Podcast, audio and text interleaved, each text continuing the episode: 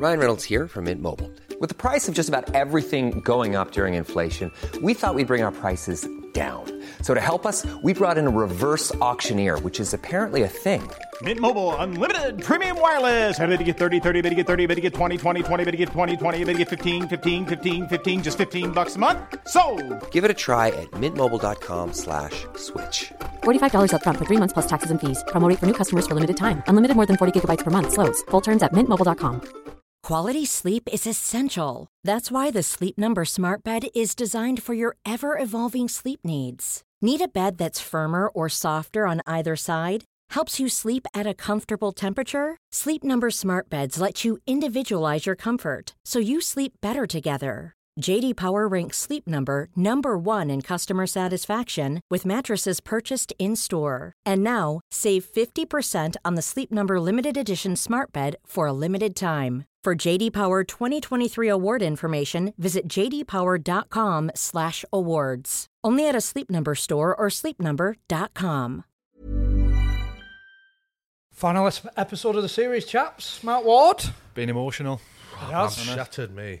You look at I need a, I need a rest. I need a rest from all this. But we've still got the Patreons, so don't rest Oh, too obvi- much. oh no, obviously. I, keep your phone on. not one for uh, blowing his own trumpet, but it's been a bloody good series again, hasn't it? We seem to say it after every series. We're not going to top been a this good one. one, though, it? We're not going to top this one, lads. It has been a good one. Do you I think we so, know what we're doing?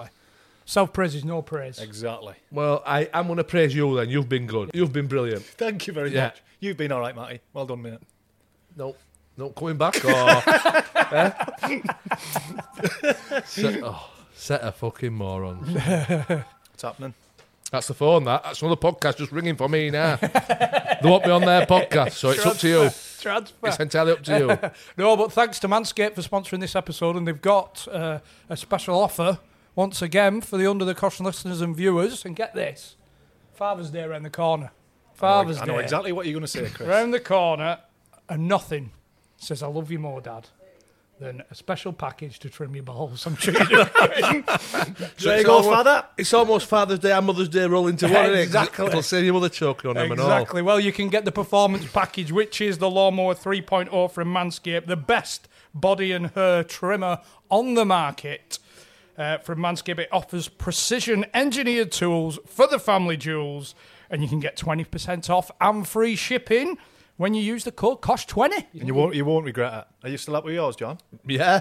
Yeah, it's, uh, well, me, I'm happy with my shaver. I'm still not happy with my penis. No. but I've not been happy with We're that never for- gonna be happy with that, I've are not we? been happy with that for 20, 30 years, We've really. been shortchanged. Yeah. Think your dad would be happy with it as a Father's Day present? Yeah, I think he would. My, I'm not too sure if uh, if my mum and dad are still at it or not. But still, I like to think yes, you- of course they are. I like to think at 76, he's, at 76 he's hung his one wood up, bless him. They never stop growing either, do they? No. Because apparently, is it the ears, nose, and balls never stop? Is that right? No wonder he's got that think. wheel. No wonder he's after that wheelbarrow as well as his manscape for, for his birthday. It's for comfort as well, though, isn't it? To It sits in the boxer lovely Yes. when you're shaving it. Yeah. Do your pubes go grey? Mine are. Found, I found a couple Are of they? them. Are they? Yeah. Oh, because, It's a I'm, sad day, John. because I'm due. I'm due a. Uh, I'm due On a your trim up. period. I'm due a trim up. Well, if you didn't know, Manscaped is the only men's brand dedicated to below the waist grooming and have launched the Performance Package, which is the perfect gift for your dad for Father's Day. The bundle, the old Performance Package, includes the Lawnmower 3.0, which we know, you know, trims up, Fantastic precision piece of kit. engineering, no nicks, leaves it smooth. And, and you can do your back, your bottom, whatever you want with it. You don't have- bottom? you don't, you don't just have to do your balls. Oh, you can do whatever you want with it. It's yours. This one perfect for uh, for the for the dads and the granddads even. The the weed whacker because we know once you get a bit old, you, That- you the that's what- wiries, that's- ears, nose. That's another thing that keeps on growing. Yeah. Nose hairs. I'm fucked, Anna. Yep. Yeah. Yeah. You, you couldn't look like what's that geezer called off uh, Lord of the Rings? When he- Gandalf. Gandalf. You look like Gandalf when that once that starts going out to at I don't know what he looks like, but He's got a Sure big old beard, mate. Don't worry about that. And not to forget the crop preservers, which is the ball deodorant, and the crop reviver, which smooths out the old balls. Which Hmm. I think if it's for the dads, then maybe should chuck two of them in. do they still do the wipes? The, oh, Ball yeah, yeah, yeah, wipes? the, the But ball on the wipes. on the this, move. this this is a big one because when you get to when you get to our sort of age and you you you're on the divorce list and that you know, the circuit comes round, doesn't it? So you've got the divorced women then as well. And 79% of partners, so I'm just saying women, admitted that long nose hair is a turn off. Well, there you go. So you're all I right. do get that. You're I all do right. see that, You're all yeah. right on your Tinder profile, aren't you? Like smiling, you look smart. You've got your nice t-shirt, your nice jeans, and you've got f- hairs coming out One, your even outer. just one long one with a bogey on end. Yeah. It's just ruined it. I used to pluck mine, but this piece of kit doesn't even make my eyes water. Drain. What did you used to pluck it with? Just my finger ends. All right, yeah. I, I was thinking more of a more of an industrial size Black and Decker. You mind the fingers? So you can get the performance package. If you get it now, you get two free gifts as well, which is the boxer shorts, which are lovely. Lovely fit. Oh, Lovely superb they are, and a little travel bag, which is nice. Put everything in. Keep it away from the kids Exactly. if they want to start using Exactly. it. And as viewers of Under the Cosh or watchers, you get 20% off and free shipping with the code COSH20. So all you've got to do is go to manscaped.com and enter the code COSH20. Say no, say no more, Chris. Say no more. Get you 20% off. Final episode of the series. Looking at, the, gentlemen. looking at how I it's know spelled. it's sad day, sad day, but we need us rest. There isn't even an R in it, is there? I know. I'm, I'm feeling it. I'm sad. But, you know, a short rest. We'll come back bigger and better. And we are getting better. No, I'm, I'm going on the comments. No, I'm going on the comments that we're receiving recently. I've seen one that says, Under the Cosh just keeps getting better. I Yeah. I don't think I read that one. Pulled our pants down. That is self praise, that. If ever I've fucking heard it. But, but I mean, no, we've still got to do the um, the Patreons, obviously. Oh, aye, of course, every other week. us. If, you, if you're missing us, come on over. How long we having off? Well, we've got the, we've got some stuff for the Euros. Hopefully, maybe a couple of bonus Euros podcasts, maybe. How do you fancy a free case of beer? Well, I can tell you now. Summer's day, gentlemen. Crap. Aye. We'll be back for the start of the season. Case of beer for that August, is it? summer's day, gentlemen. Sign us up. Only play the play for- But we'll have, What are other, in now, mate? we'll have other stuff going on maybe in the meantime. We went two months off. No, because we've got all Euros and all that business, haven't we? So we're really, we don't have hardly having any time off. Yes.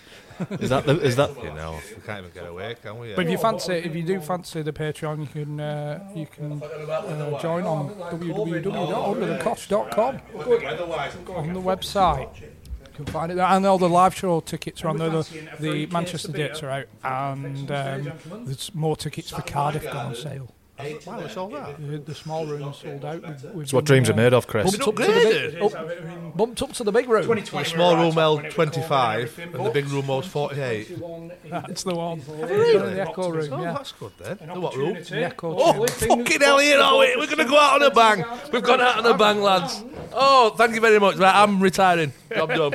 Mark Ward for the foaming at the final mouth here. episode. Well, our Yeah, friends, I'll at be honest, yeah, I didn't know our friends at Beer 52 have been in touch again, and they've got a fabulous offer. Interesting, Chris.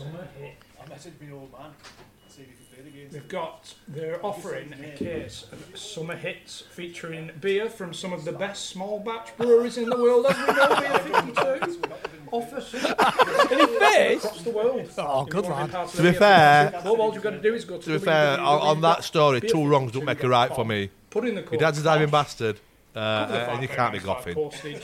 No. We're not talking a discount, we're talking eight free beers, just paying the postage. Simple as that. They haven't got the elevation pale ale on the go, have they, Chris? What, he'd come off the pitch looking like he'd been in a bukkake? That's my favourite. It's overtaken hot. Oh, yeah, and story after football. It's a football. good as well. topic. see what's coming next delivery. Talks about it well, doesn't he? Ah, let's just say, I, I, and when, when I first met him, absolutely love it. Uh, obviously we pulled up at the car park, haven't we? And he's come out, and I like shook his hand, Too good to be true. and I Let me tell didn't even know it If was you order before the 13th of? July, you get another two. I do my research. Oh, well, yeah. It's all free, innit? But you just get two extra. Well, you should have shown me. Doesn't even look at a photograph of him. Don't even have a look. It gets better.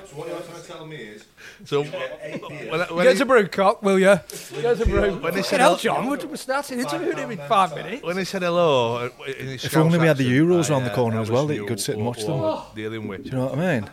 Yeah. In the and garden, I got, barbecue I got sizzling. four. No, he's uh, great lad. Of, uh, craft- Like, admits that he fucked up, didn't he? You Heaven. know, he didn't like. all, all the, all the pull fucking any excuses. Yeah, that's what. Well, you pull any punches, right? Yeah, I, just- I fucked up. Not the rimples. Yeah, last You know, the- when episode of fall the series. As it rattles on the floor. Oh yeah, yeah, no, start to get that. That's almost self-praising Bottle itself, top. isn't it? Bottle top. Yeah, we, we want to carry on, don't we, Brownie? Yeah, yeah, yeah. I'm not. I'm not got much on.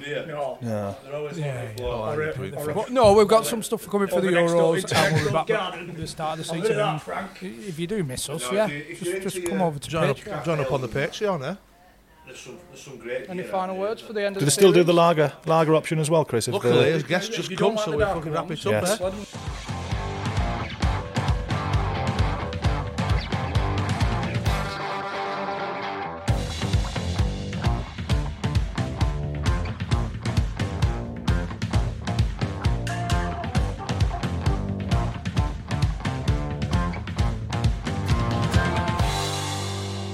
Ward, how are we doing? Good, Chris. Good. Just finished work, as you can see. Yeah, looking good. Yeah, it's just uh, had a quite an easy day today. So, uh, my second injection tomorrow for the COVID. Oh, so, yes. Yeah, I'm. Uh, I'm all right, mate. Yeah, good. How were you after the first one? You know what? I, some of the lads, you know, some of them spewed up and some of them weren't well. But I'm a scouser and we're, we're used to getting a job. Yes, it up. Thanks for having us, by the way. We've heard, uh, we've had, we've had a lot of uh, positive response, especially to the book. A lot of people saying Yeah. they've read it and it's a cracker, Yeah. aren't they? Yeah, it was a long time ago now, but uh, I was saying to Chris before, you know, when I went to prison, I didn't you know, expect to write a book. You know, it's the last thing on my mind because it's, it was a devastating experience. But you know, when publishers write write to you, and then I always remember uh, my cellmate Paul McGrath, not the Paul McGrath. he was a, a lad who was already in the prison, and uh, we'd been in the same football team as kids, and he was a, he was an avid reader of footballers' books. You know, he was a Liverpool supporter. All the Liverpool lads, even Man United books. Just he just loved football, and I sat down and I just wrote a chapter called "Shooting the Pope." Uh, it's when I shot Barry Horne at a Christmas in a Christmas party at Everton, and uh, what, what were you showing with what? I shot him with a proper gun. Yeah, it was, uh, it was, uh, Not a spud gun. No, no, it, that's a story. Yeah. Uh, so I wrote the story, uh, the chapter, sorry, shooting the Pope, and I gave it to him. I said, Paul, just be honest, mate. If, if it's no good, I said, just tell me. And he, he read it. He said, fucking hell, Woody, that's the bollocks. That he said, if the rest of the book's like that, and I just chipped away at it through the four years that I'd done, you know. And it was good. I was saying to Chris that uh, it gave me something to do. You know what I mean? So. But uh, going back to the uh, shooting the Pope, yeah, it was uh, Everton's Christmas nights are always fancy dress, and uh, they were in the Continental Club in Liverpool, and we'd start on a Sunday around about twelve o'clock, and it go straight to well, go round the boozers, and then we're in the nightclub. And I think this year I was dressed as Dennis the Menace, and uh, remember John Ebbrell being a bit of a nuisance, coming up and punching me and running off, and my brother said, "Fucking hell, Mark, he's out of order." So I just turned round, and there was a giant.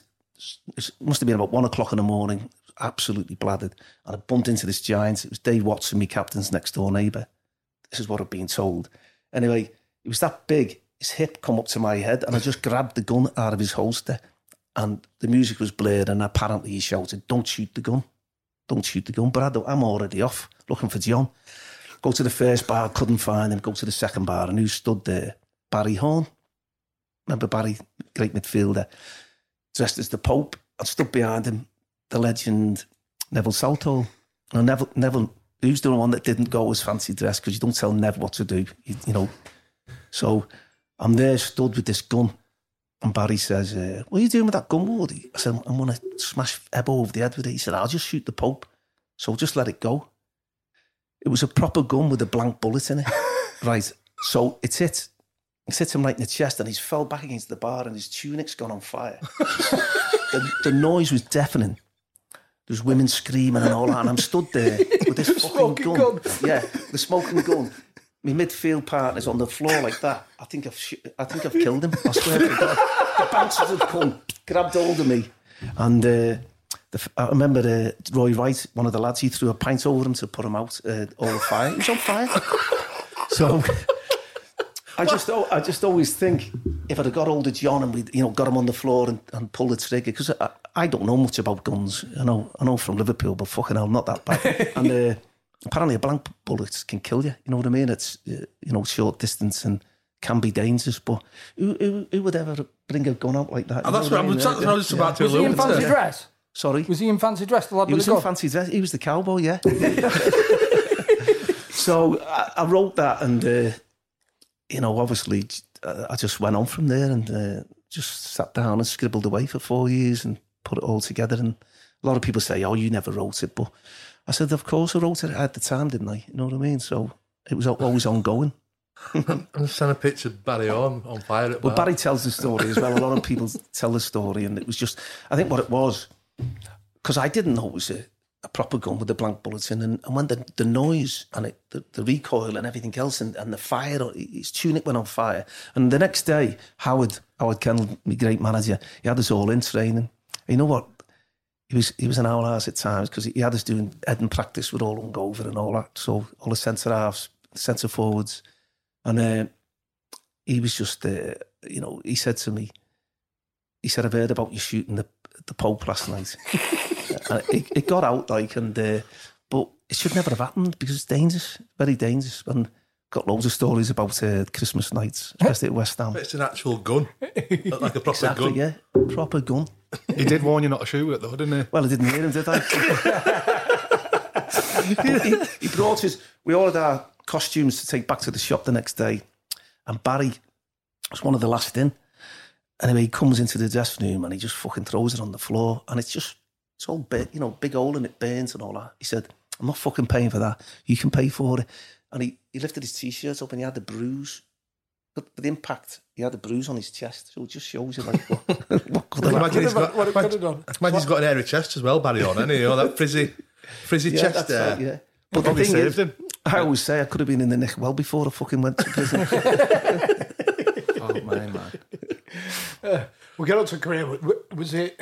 Did you get? Did you get some stick from the other inmates when you went in? Obviously, with your football background. um, I knew quite a lot of the lads that were in there, to be honest. You know what I mean? Because the way I've been brought up, and not to be proud of, but there was lads in there that you know were doing big sentences and that. So, but the thing, uh, I I thought I was going to get bail on the Saturday, and because the solicitor said, Mark, you played in a Merseyside derby, a Manchester derby, a London derby, and a Birmingham derby. He said you played in every major city in this. He said so.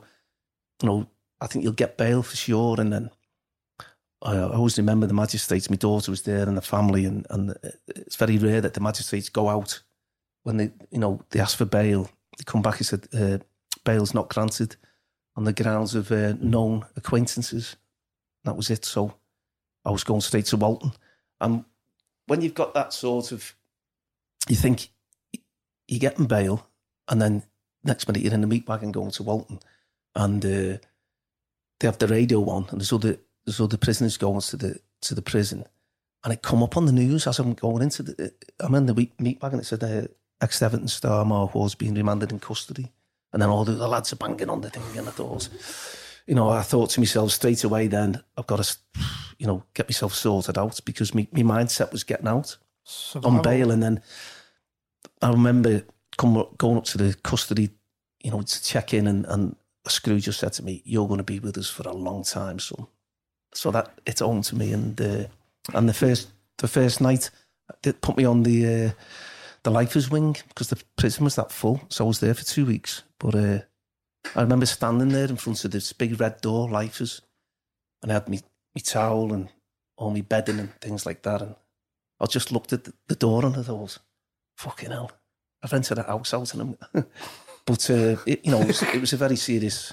Yeah. you know, So did you get eight years? I got eight. I got twelve really, but I pleaded guilty at the first offence, the first time I could. Sorry, and uh, so they got a third off. So I, I'd got an eight and I'd done four. For people that don't know, can you just tell us tell us Yeah. the crack for what happened? Just quickly, uh, I I rented a house out for the lads that I knew. Uh, I'd not long been back from Australia, and uh, it's no excuse. I I done it for a monetary gain, you know. And uh, one of them come to the, me my brother's pub and said, "Mark, will you rent a house out for us? Just give us the keys. No one's going to ask you questions because you're the ex-Premiership player." And, and uh, funnily enough, they give me the money, the cash, and I went into the estate agent to ask about this house that they'd picked, and he was an Evertonian, the, the, you know, the guy who's running the Estate agents, and he went, oh, "I won't do any because I had the checks, this, that, you, other, boom, that was it." And that's the gist of it, really. And uh, obviously, I knew that was for the, you know, they said for the stash. So when you look at the word the stash, it's uh, something valuable that you know, Yeah. and uh, that's what they do. You know, people who these drug dealers, especially the top fellas, they need places to to uh, you know houses and that safe houses to put them in. And, uh, and because I didn't disclose who I'd rented the house out for, I had to take it on the chin because you know there were certain people saying, "Well, I think that's pathetic," and you, know you should have done the right thing. But end of the day, I wanted to come out of prison, you know, and not look behind me every five minutes and, and protect my family as well. To be honest, So because people were saying you should have grassed them up. But yeah, exactly, Chris. And the, the thing is, I, I knew what I was getting into in that that was that was my part of it all. Renting the property, I never lived there. Um, but you know, unknown to me, the, the firm that I was involved with, the, it was called Operation Vatican. They'd already been under obs by the police for eighteen months. They got you in because you shot the pub. Come on. I never thought of that. but uh, that's how big the operation was on these lads, you know what I mean? So it was a, over the uh, three year period that, and uh, the arrested them. I'd been in prison for about 10 months and they arrested them all. Uh, so, you asking, what, like, what was your financial situation at the time? Obviously, coming out of football, was it something that you needed to do, or was it just Yeah, an it was- opportunity you thought? I'll be honest with you, I've just, you know, I've always said this being a footballer yourself, you don't look after your money. And uh, if you don't plan for life after football, you'd always think it's always going to be there, or you're going to get a coaching job or a manager's job, or even in the media or something like that. And that's all my life was football. And, uh, you know, that's why I did it because I tried to go to, I went over to Australia, tried to open a soccer school because of my age. Because of my age, uh, I was 42 then. They said uh, you needed a distinguished talent visa. I always remember my mate Peter Jones. I stayed with him, Scouser, and, and me, my holiday visa was up. And he said, Oh, I'll take you down to uh, immigration, we'll sort it out. And we get to immigration, we queue up. So we get to the front of the queue, and I've got my passport. I've got a week left, and and he goes to the girl. This is me mate. He's been staying with me. He's only got a week left, and he wants to stay in Australia. Uh, and she looked at the passport and she said, "Well, well, he can't because his his visa's running out." So, well, can't you extend it? No, because of his age. Well, what can he do? Well, he's got to have a distinguished talent visa. And he said, well, what, what do you mean? He said, well, he's got to, he's got to prove to the Australian government that he's good at what he does. He went, good. He scored against the fucking red shite in the derby.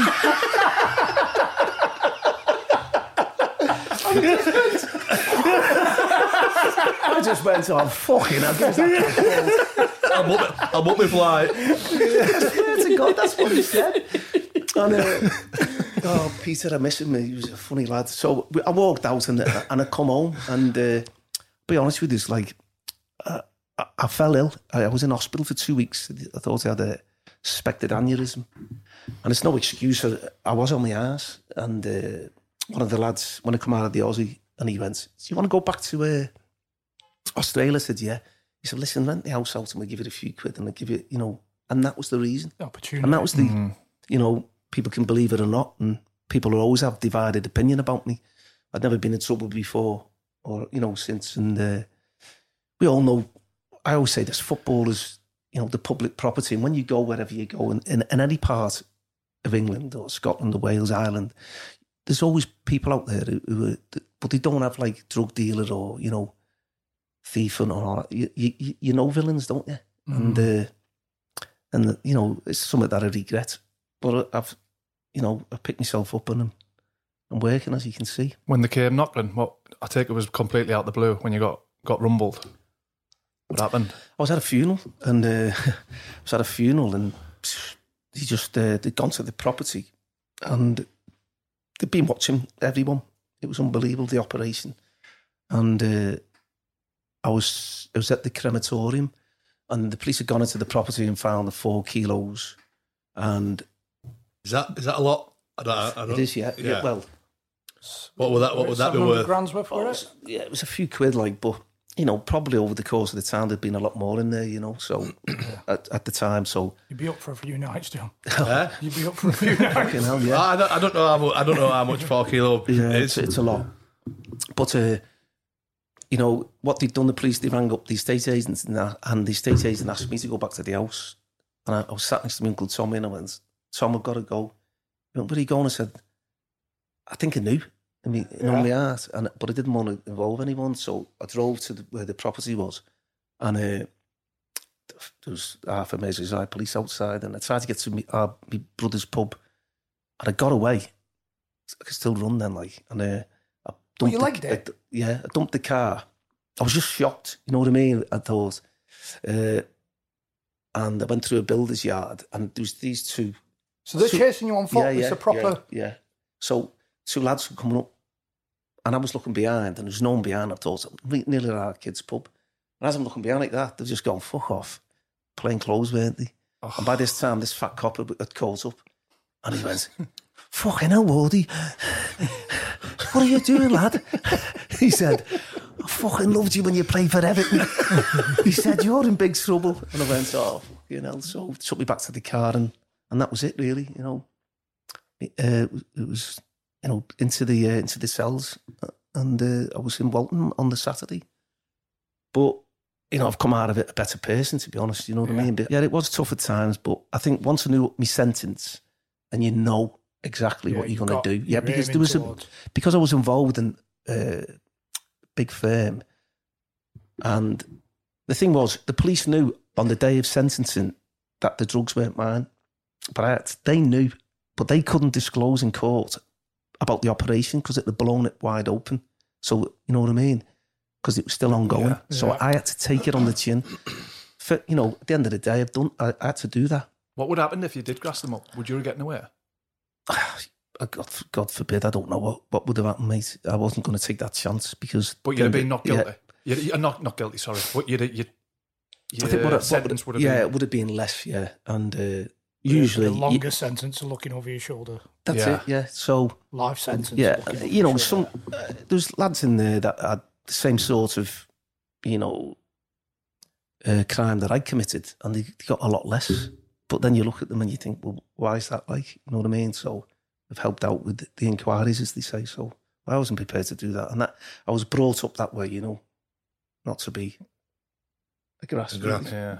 Mm. I think one of the lads, Lee Bignell, message saying he, Yeah. um, he, he won the league, Yeah. footy, footy league. Yeah, like I got to Kirkham, and obviously they got their, their own team there, and, and they win the league every year because they play every game at home, which is uh, I think Is people, in the is, Preston. is, are people not, not don't win them, don't beat them. You know what? It was like the World Cup final. The, the team I played, uh, the- the game I played in, and the, the, there's two games left.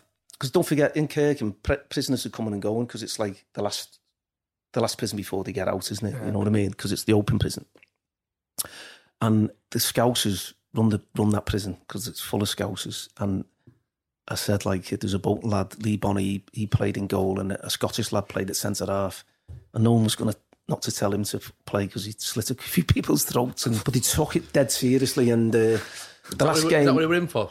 That's what he, he made. Well, you have you have your murderers in there, don't you, and, and everything because they've got to prove that a lot of them work out, and they've got to go into the into the public domain and go back to the prison. Integrate back to yeah, it's, society. in, you know, that's right. Yeah, so, but uh, the game itself, I played up front, and it was like the World Cup final for some of them, and uh, the screw was refereeing it, and some of the banter was unbelievable. I just didn't enjoy it, but. I only played one game and I got me medal in that, like so.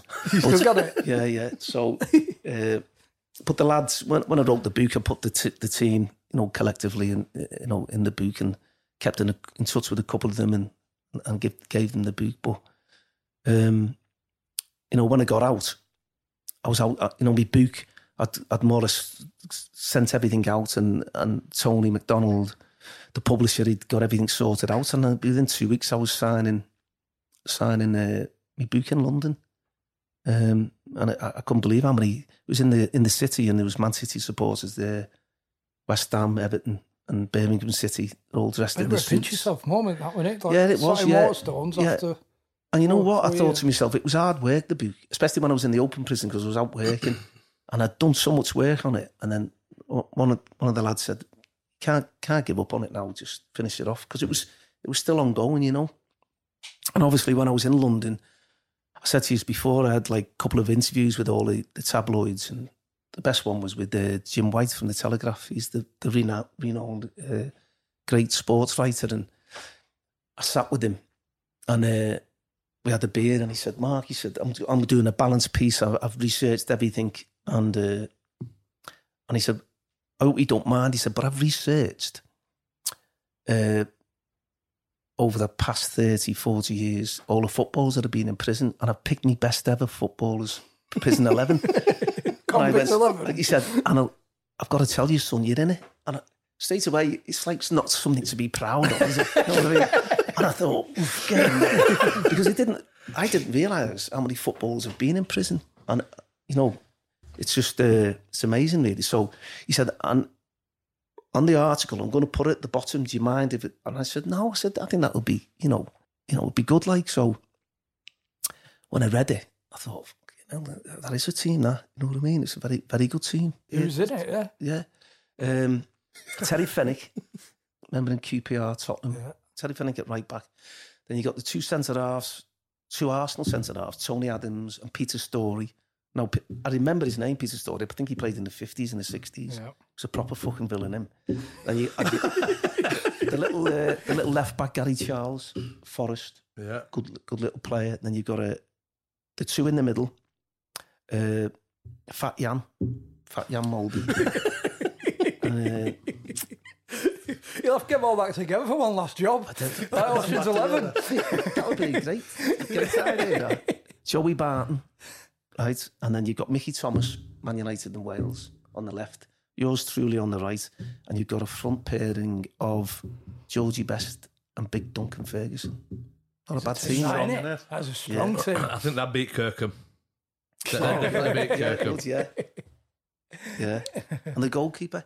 Who was the goalkeeper? Remember him? Rene Higuita. Oh, yeah. Oh, yes. Yeah. Yeah. The, the scorpion, done that scorpion kick. Yeah. Where was he from? Colombia, would he? I Yeah. got on fucking well with him.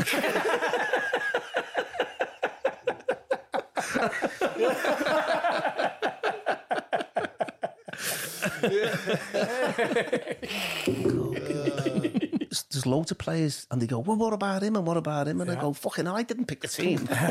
Don't shoot the messenger. yeah, that's right.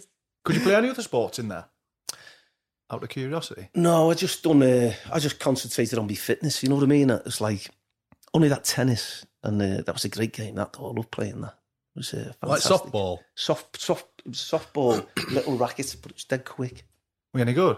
Yeah, I was the best mate. Yeah, the best. fucking loved it. Yeah, yeah. Uh, got a story about uh, like I didn't play it at Walton. And when I went to Rochdale, I played it for the first time. And there was this Davy Hill, little red nosed twat, fucking been in for years, and he and I, I seen him playing. So he said, "Do you want a game, Mark?" And I played him, and he smacked me fucking ass.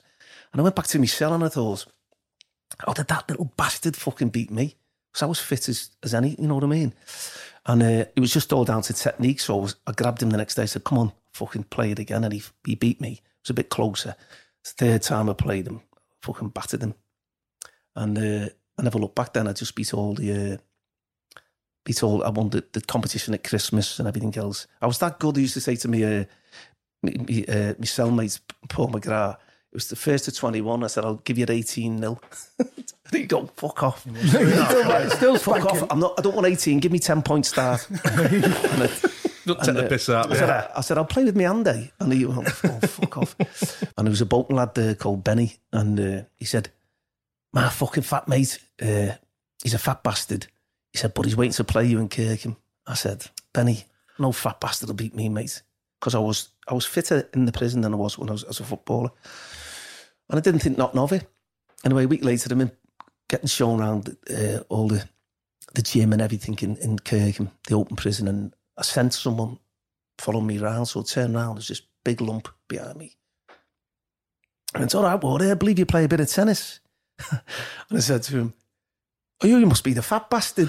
he went, I'll fucking fat bastard, you, little bastard. I'll fucking kill you in a minute. And everyone was listening. I thought, oh, Mark, you've done it again. Put your foot in it. He said, I'll fucking play you here tomorrow. Meet me here at five o'clock. I'll play you after work. So obviously I had to turn up. And there was loads watching and he fucking smacked my ass. I never got a set off him. and uh, me and Lee become good mates. He, he was the goalkeeper in the prison team. But uh, he taught me a lesson. Did you? I mean, we'll, we'll move on to your football career soon. but in them first few days, did, do you go into survival mode? Yeah, de- definitely. And I, I, I was going to mention it before, like Alvin. I was like still close to the West Ham lads, still am to this day. It was in '86. We had a fantastic team and nearly nearly won the big one, you know. But uh, Alvin, when I when I come out, he said, "You know what? We're all, you know, gutted, and we couldn't believe it." He said, "But if there's one person that can do it, who can do the, time," he said, "It's that little bastard." and I think I did say to him, I said, "You know what, Alvin?" I said, "I think."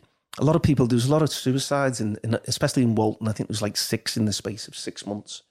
Because a lot when that door slams, it's it's a difficult place to be if you're not strong minded. And I, I always think, and you have been footballers, that the dressing room is just male in it, right? So and it, you're on top of each other, and the banter, and it can be cruel, can't it? It can be very cruel, and uh, a bit personal as well. And throughout your football career, I've always got on with mo- most all the players, really. You know, not really. And I think being a footballer helped me in a way. I really do because being a footballer, you're, you're a, you know, you're competitive and you, you're in that sort of cocoon of with all the other players. And when I went to prison, it, you think it would be a vast place, but it's not. It's very, very small. You know what I mean? Um, and like the landings are, and everyone's you know congregated together, and some people can't hack it, you know. And there is banter thrown out, and you know that's how you can get involved, really, you know. Mm. But uh, Do you think it was difficult. better prepared than I think than so. someone from from a non-football background just because I do. of that banter Yeah. kind I do, yeah. alpha environment that you've you've been in all your life? Without a doubt, yeah, and that, that competitiveness, really, Yeah. and you know you have to be, you have to be sharp and and like because people will take their eyes out the back of your head. And uh, listen, if you go into prison and you want to be the hard case and the, and the one that's not gonna, you just get sorted out straight away. But I just wanted to be the person I was on the outside because I know, I know I'm a decent lad and I- I'd rather help people. You know what I mean? And you know, go around and, and make make music for myself because you just get you just get your ass smacked. Yeah. Right, and saying you you got released initially from Everton being too small. Exactly, I'm still too still too small. uh, yeah, I was I was Everton. I was twelve years old, and then started a, a schoolboy and an apprentice, and uh, they weren't too sure of me. We went went away to uh, Groningen uh, under nineteen tournament. I was seventeen, and there was I think I took Graeme Sharp, the great Graeme Sharp. I took his place. Sharp, who was on uh, Scotland uh, youth international duty, and I think they just took me there.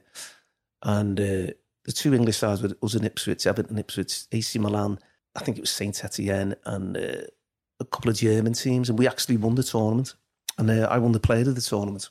And I think they had to sign me then as a pro. You know, when you think I was only seventeen, and Ronald Koeman played in that. Uh, he played for Groningen at the time, and Steve McMahon was in my team. So it was a re- really good Everton side that we had, and you know, obviously getting the, I got the winner in the final, and you know, if you played at the tournament, they've got to sign you. But the they only pressure's gave- on, innit? yeah, only give me a year. But uh, it was Gordon Lee, the manager, and he just said, you know, we can't see you ever being uh, strong enough or quick enough uh, to play at the top level. So, At the time, did you agree with him or did you? you know what, Chris? I was absolutely devastated because I had all the, you know, the touch and, but I was, uh, you know, I was, I think I weighed about nine and a half stone. I was tiny, and uh, didn't carry any weight. So you know, at the time, the, I wasn't strong enough or quick enough. But I think what I did do, I, I kept me uh, my hand in by going to Northwich, Victoria, and really, I've still got mates from that team all them years ago. When you know, when the telegram come to the house, because we never, I was one of seven, and we, we had to fuck all, but we never even had a phone. And the telegram come to the house, and I opened it up. It was in my name, and uh, I went, Dad, Dad, look, I've got, I've got a trial for Norwich. And he went, fucking read it properly. It says Northwich. I went, fucking Northwich, where's that? I didn't know where it was. I'd never heard of Northwich. That's only down the road, isn't it? Fucking- anyway, it's funny this. My mate Tony Mayer, well, he's my mate to this day. He played for Northwich and said, uh, "Go knock on go, Tony Mayer if he plays for us, he'll bring you for the trial." So I knocked on knocked on his door and I had the telegram. And he's typical Scouse. He'd come to the door. He had a big fucking woolly head, right? He'd come in his white fronts. He had ties on him like that. And he just wasn't toned, you know what I mean? Just like fucking fat bastard, really. A little bit like myself. so I go back home and my, and my dad goes, What was your like, son? I said, Dad, fucking hell, he's fat as a bear. I said, I can't see him being able to run. He said, Listen, son, just go and enjoy it because no one had, no one had sorted anything out for me. Tony goes into his to his Mrs. Ross and, and she says, Who was that? I said, The fucking school kids come to the. I was 18, but I looked a lot younger. He said, Our fucking school kids come here for the trial to Northwich on Saturday. He's got no fucking chance. He's only that big. So I got on his Hillman imp and we drove to Northwich and I fucking never stopped laughing. Tony worked in Ford's, the Ford factory in Speke. And I thought, so I'm getting changed in the, in the dressing room. And, and the, you got your bricklayers, your joiners, your insurance brokers and things like that. And I'm just, because I've been at Everton for them few years, I'm thinking, I'm just enjoying the banter and I'm on the bench. And there was a Scottish manager who just took over, Lammy Robertson. And then they're getting beat, they're playing Bolton pre-season. And he throws me on for the last 20 minutes. And uh, I just took the piss. And uh, as I'm going off, Tony grabbed hold of me. He said, fucking don't sign for us, son. You're too good. But I was on the dole, 20 odd pound a week. And uh, this manager went, come here. So he me to the office and he went, my dad said to me, whatever you do, don't sign a contract and not like that. So I went in, he went, we'll give you 60 quid a week. He said, if you sign now.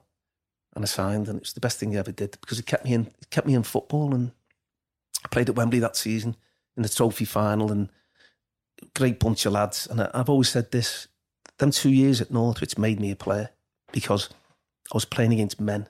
Yeah. The next youngest in the team was 28 and I was like, I was the baby. Did you bulk up in that time? Oh yeah, without a doubt, yeah. And uh, what happened was they didn't have a good start to the season, and- they sacked him. And Johnny King, the old old Tranmere manager, he, he took over. And it was, this was funny. This he, I got injured just as he took over, and my ankle was better. And I always struggled to get to training because I didn't have a car. And the training was at the Guinness factory at the other side of Runcorn or at Northwich, Tuesdays and Thursday nights. And if Tony was if Tony was working nights, I couldn't get there. So it was Al- Al- we were playing Altrincham away and it was nil, nil nil game. And I went up to him and said, Johnny, I said, I'm your best player. And he got me on the bench. He said, Yeah, you can play a bit, son. He said, But you can't even get to fucking training. So how can I fucking play you? And I thought, he had a point, didn't he? So the next training session was on the Tuesday. And I thought, fucking, I'll show him. I'll fucking run there. Because Tony was on nights. I thought, give myself two hours. Right. Di- didn't even know how far it was. Anyway, I started running, got over Runcorn Bridge. Fucking hell. And I, I get to the training ground. We used to uh, train on the shale. I open the door, I'm fucking sweating. And he goes, All right, son, how'd you get here? I said, I fucking ran here. He went, You what? I said, I ran here. I said, You better fucking play me on Saturday. and he played me on Saturday. Uh, one of the lads drove me home. It was 14 and a half miles the way that out. So Graham Abel dropped me back off because obviously I was, was knackered. And he, put, he said, we played AP Leamington in the in the FA Cup away, and he put me up front and I scored at Atsy. And he, I never looked back then. He said, You are a player. So he said, Now nah, look after you. And what you're saying about the bulking, because Johnny was only, he was a good player himself, but he was only small and you know, like old fashioned things. He'd keep me behind and he'd throw a medicine ball at me and, you know, where you throw it back and all that. It'd probably be frowned upon now, but it got me strength and I've become very quick. I was lucky, really. I think that little bit of bulk put on, Yeah. because without that pace, you need that pace at the top level to be able to get away from players, you know. Were you working at the same time as playing? I wasn't. I wasn't. And then uh, Roberts Bakery sponsored sponsored the team, and it was like struggling for you know even sixty quid a week wasn't a lot. Like, and I was threatening to go, and then they made a they made a job for me in the bakery. Uh, you know all the trays that the, the bread used to go in. Well, people were never giving them back, using them as fences and all that one different things. so they had to. I was like the quantity is it surveyor of like the, the bread. bread but I was always in the fucking in the calf with the uh, it was in Northwich, the bakery, so I was like a bit, little bit of a celebrity, you know what I mean? Oh, Wardy, Wardy, Wardy, I was always eating the cream cakes and everything. No wonder you bulked up. yeah, yeah. But uh, I, I look back on Northwich, it's a great time for me, you know, and uh, I'd always remember there were a couple of clubs, we had a good FA Cup run, uh, and I was I, was getting quicker, and Johnny was putting me up front because I could finish as well, and uh, we played Chester in the FA Cup. We drew, so it was the replay, and it was the only game on that night and it should never have been played. It, the mud, it was unbelievable. But he said, "We're this, we're going to beat these. We'll beat them on, on this pitch." And I just skipped across the mud and scored two. And it was in the back of the paper the next day. And then he said to me, "You'll be gone soon, son." And uh, a couple of clubs were sniffing. And when Joe Royle rang me up, I just thought, "Well, be a great, great club to go to." So where were Oldham?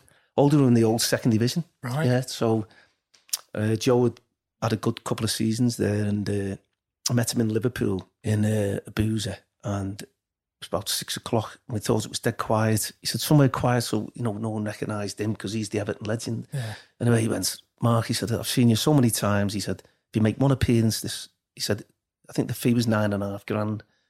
He said, all I want you to do is when you come, get your head down, and if you make one appearance, it's vindicated that money. 'cause the chairman doesn't want to spend this money. He said, all I can offer you is 130 pound a week, but I'd got the job in the bakery, and with me other money, I had to take a, about seventy pound a week drop in, in wages. Yeah. So it was big. I went, all right at the bakery. oh, loads of dough in it, mate. Yeah, loads of dough. so I said to, uh, he always talked when he Joe talked to me. I turned around and said, "Yeah, I'll be your best player," and he laughed. He said, "Just, just one appearance, one from you." Anyway, I trained on the Tuesday, and we played. They're playing Brighton at home on the Saturday, and I took the piss in training, and then we done a behind closed doors game, and they had like the probables against the possibles and all Yeah. that, like, and I done really well. And I, said, I remember saying to me dad, I said, Dad, I said, if he doesn't play me on Saturday, I said, there's something wrong. I said, no one can get near me. He said, Mark, you've been there five minutes. Fucking hell, son, I know your confidence. I said, but Dad, no, I, I'm telling you. And I trained on this Friday, and Joe said, Mark, come here. He said, listen, son, I've got something to tell you. He said, you're making your league debut tomorrow.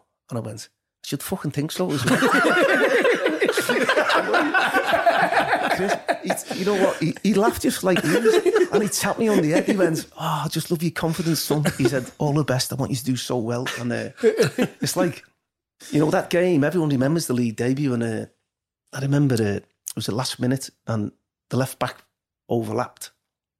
The fullback, sorry, overlapped the the winger, and he crossed the ball to the far post, and I'm running in, and the only way I could get it, right, is to dive for it. So I thought, just keep your eye on the ball, and the keeper shitted a bit, you know. Peter Mosley, I think his name was. As it comes, so it's dropped, and he could have come out and fucking punched it, but he's seen me. I'm horizontal, like a torpedo. It's gone fuck off right in the top corner, fucking right in the top, an header. And I remember I was coming off the pitch, Joe just picked me up like that, and he went, "Fucking hell!" And then I never missed a game for them in two years. You know what I mean? So Was he good with you then from then on, Oh. Royle? yeah, Joe was Joe was great from the day one. Like the first, he, he said, "Listen, see how we go," and then you straight in for the rise because I was on buttons. And Martin Buchan, the great Martin Buchan, he made his debut with me, so all the emphasis was on him, leaving Man United. You know, the great Yeah, captain, and I scored, and I got man of the match the first four games, and I didn't find it easy, but I just, you know, my fitness levels. Were, he said he he thinks he thought I'd fail because of my fitness levels, and that's what I could compete with. You know what I mean? My fitness levels Yeah. are so good, and uh, I he always says like the best nine and a half thousand pound he'll ever spend, and you know wi- within two years I was gone for a quarter of a million. So Jesus. um, Best nine and a half grand chairman ever spent. no, Joe Yeah. spent, Joe spent, and he didn't want us. And then when I had to have a meeting with Dean Stott, uh, he said they've offered you two hundred and fifty. I said, time to stick it up his ass. So we went because Martin Buchan had told me what I should be getting. He said, Mark, you've got to look for 400 quid. That's what, you know what I mean? So he wasn't moving. I said to Joe, I want a meeting with the chairman. He said, it doesn't work like that. I said, it fucking does this time. I said, because I tell you now, he said, oh, you're a nightmare. I said, fuck it. So I sat with him and he went, like that, this piece of paper. It's, You've had a good start, son. Don't get carried away. Like that, I said, a good start. I'm your fucking best player. I said, you got me for nine and a half grand. What would you sell me for now? And if I don't get four hundred pound, I said, I'm gonna. You can rip me contract up. I'll go and play with my mates on the park on a Sunday. I said, that's that's the ultimatum. So as I, I stood up, I just walked out. And when I went home, I thought, And you know what year? what the fuck have I done? 21, 20 year old. 22. I was 20, 20 21, yeah. And, and I, like, just had the baby, Melissa. And I, I told me missus, and she went, "You're a fucking dickhead, lad. what are you going to do? No, no job anyway." Joe rang me about half nine that night. He went, "You're okay, son?" I went, "Yes, Gafford, I'm fine." He said, "I don't know what you said to that chairman, but you got your fucking money." He said, "And you deserve it." And I think what it was with me, there was no agents then, was there? Yeah. And because of my disappointment at Everton and all that, and I thought, I just knew what I valued myself for the first Yeah, time. yeah. Because it's hard to put a value on yourself, isn't it? And then w- once I went to, you know, obviously West Ham for a quarter of a million, that was that, that was out the blue, you know. I thought, this is the this is the big time now, you know, the yeah. first division, you know what I mean? That because I was looking forward to my third season. And then just before the season started, he, he rings me, Joe, again, and said, This was funny though, because he rings me and he goes, Mark, he sat down someone and went, I Gafford, he said, because John Lyall, the West Ham manager, will, will be at your house within the hour. He's coming to pick you up. You're going to make your debut for West Ham. On Saturday, the club have agreed quarter of a million pounds for you to go and sign for them. I said, yeah. Tell that to the fucking chairman. He didn't want to sign me for nine and a half, did he? He said, you won't forget about that, will you? Went, fucking no, won't. said, he wants to sell me now, doesn't he? And within the hour, John was there. And, uh, you know, first impressions mean a lot to me. And uh, I just bought my first house, little two up and two down in Liverpool, fucking hell, little back courtyard and all that. Anyway, John fucking comes down. The road was tiny, this big jag. I open the door and he goes, Mark, John Lyall, this is Ed, Eddie Bailey, my chief scout. I said, come in, John. And my ex-missus was crying her fucking eyes out. She didn't want to leave Liverpool. She's leaving the mar and all that, like, fucking no scouse birds are like. And so he went, go and put the kettle on straight away. Just took command of the situation. And, he, and then I'm making the tea and, and I could hear her laughing. And he said, right, come on, pack. And uh, What? Just what was it? go on, pack. Yeah, just go and pack, pack some clothes, you go. And, and I never come back to Liverpool for six months. So that was it, because I I played on the Saturday. Played, made me debut. Smart. Stayed in Yeah. that, stayed in Epic. Ryan Reynolds here from Mint Mobile. With the price of just about everything going up during inflation, we thought we'd bring our prices down. So to help us, we brought in a reverse auctioneer, which is apparently a thing. Mint Mobile unlimited premium wireless. Ready to get 30, 30, bit to get 30, bit to get 20, 20, 20, bit to get 20, 20, bit to get 15, 15, 15, 15 just 15 bucks a month. So, Give it a try at mintmobile.com slash switch. $45 upfront for three months plus taxes and fees. Promo for new customers for limited time. Unlimited more than 40 gigabytes per month. Slows. Full terms at mintmobile.com. in a hotel for a few months. It was out the blue sign of a West Ham, but what I, like Joe said to me, he said, "Listen, you're going to enhance your career here because they play the game the right way." He said, "You become a better player," and and uh, I couldn't envisage the season that we had because we, we finished third and nearly won it. Really, Did you take the confidence you had, you know, when you were saying that you're telling the chairman you're the best player of all of them? Did you maintain that confidence going into West Ham? that's a great question because I like it's the first time in my life that I felt out of my depth because uh, McAvenny signed on the same day from St Mirren. So we were the only two signings that season, and no one really heard about us. I always remember me, my first training session, and I swear to God, I just thought, fucking hell. They just the ball was just going ping. Two centre halves, Alvin Martin, Tony Gale. They could play like centre midfield players. They were getting the ball. They weren't your typical centre halves. They, they were proper, you know, the finesse on them.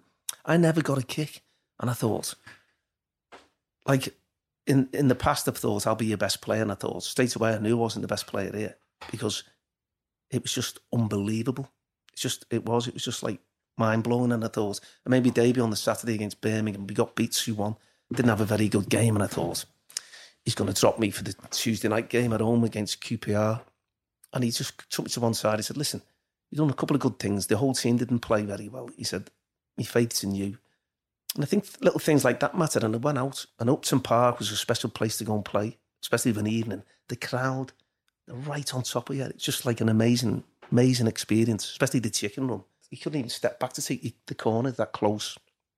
I had a great game, and I think I crossed two for the two goals, and I never looked back after that. Just like, just you know what I mean? Just Did you feel as that game went well, like you said about the chicken run? Could you feel the fans getting on Yeah. your side? Oh, without a doubt, yeah. And, you know, to this day, remember Alvin, you take a lot from, you know, your captain and people that speak to you. And Alvin said, Mark, I'll give you some information. He said, and some advice. These fans, he said, they're like most fans. He said, but you don't suffer fools. He said, they're that close to you. I'm telling you now, they know if you, if you fucking, I was never one to bottle it anyway, tackles wise. He said, but they'll make or break you. And he's right, because I've seen them break a lot of the players. And all they wanted when you put that Clanton blue shirt on is to give it 100%. That's all you can ask for, it That's it. And it's like that in every club. And uh, they'll be happy. If you get beat, they'll be happy with that. Yeah. But when you're not giving your all, they'll suss you out straight away. And uh, I had some battles there with all them left backs in the in the 80s. Stuart Pearce, Van den Hauwe. Uh, they're all called Psycho, weren't they? You had Mark Dennis Psycho, Van den Hauwe Psycho, Stuart Pearce Psycho. There's another one. Yeah, so you have to become a bit of a psycho yourself to play to play against them all. You're like, you know, I, I- seen Stuart last year just before the COVID, and uh, when I was in the nick, this kid come up to me and said, "Have you seen what psychos put about you in his book?" And I thought, "Oh, horrible little twat or something." You know what I mean? And the paragraph goes, "I was always asked throughout my career who's my most difficult opponent. It was a little scouser called Mark Ward. I had more bad games against him than anybody."